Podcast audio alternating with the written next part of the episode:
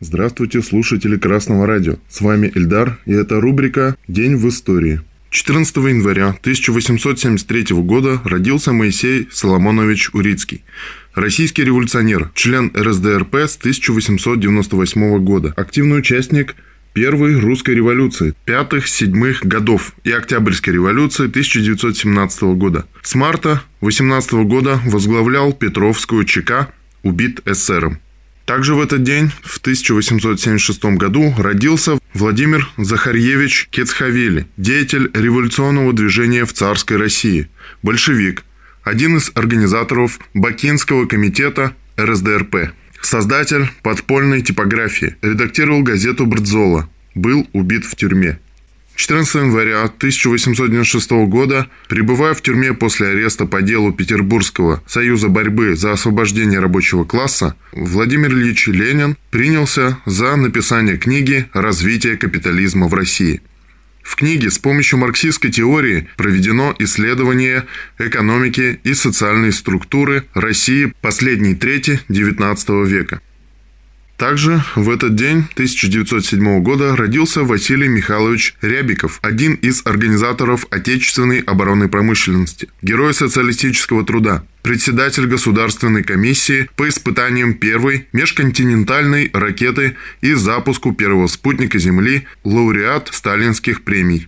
14 января 1918 года в Австро-Венгрии началась всеобщая забастовка. Свыше 700 тысяч участников, проходившая под лозунгами улучшения продовольственного положения и заключения мира на основе предложений правительства Советской России. В ходе ее создались советы рабочих депутатов. Забастовка была сорвана социал-демократическими лидерами, вступившими в переговоры с правительством и призвавшими рабочих приступить к работе с 24 января.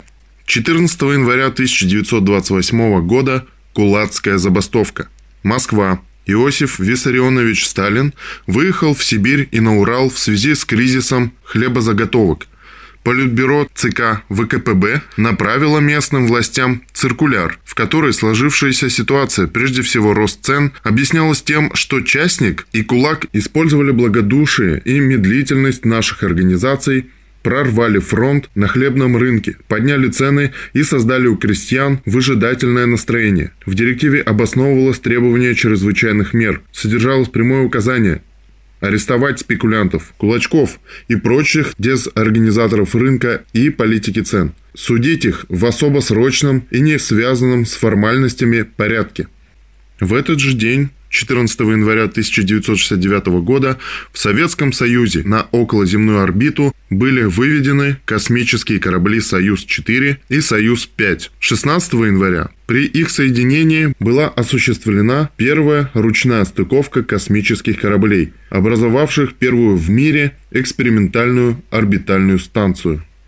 Также в этот день, в 1942 году, было впервые опубликовано стихотворение Константина Симонова Жди меня. Жди меня, и я вернусь. Только очень жди. Жди, когда наводят грусть желтые дожди. Жди, когда снегами тут. Жди, когда жара. Жди, когда других не ждут, позабыв вчера. Жди, когда из дальних мест писем не придет. Жди, когда уж надоест всем, кто вместе ждет. Жди меня, и я вернусь. Не желай добра, всем, кто знает наизусть, что забыть пора. Пусть поверят сын и мать в то, что нет меня.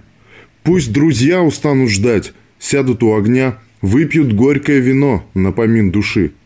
Жди, и с ними заодно. Выпить не спеши. Жди меня, и я вернусь.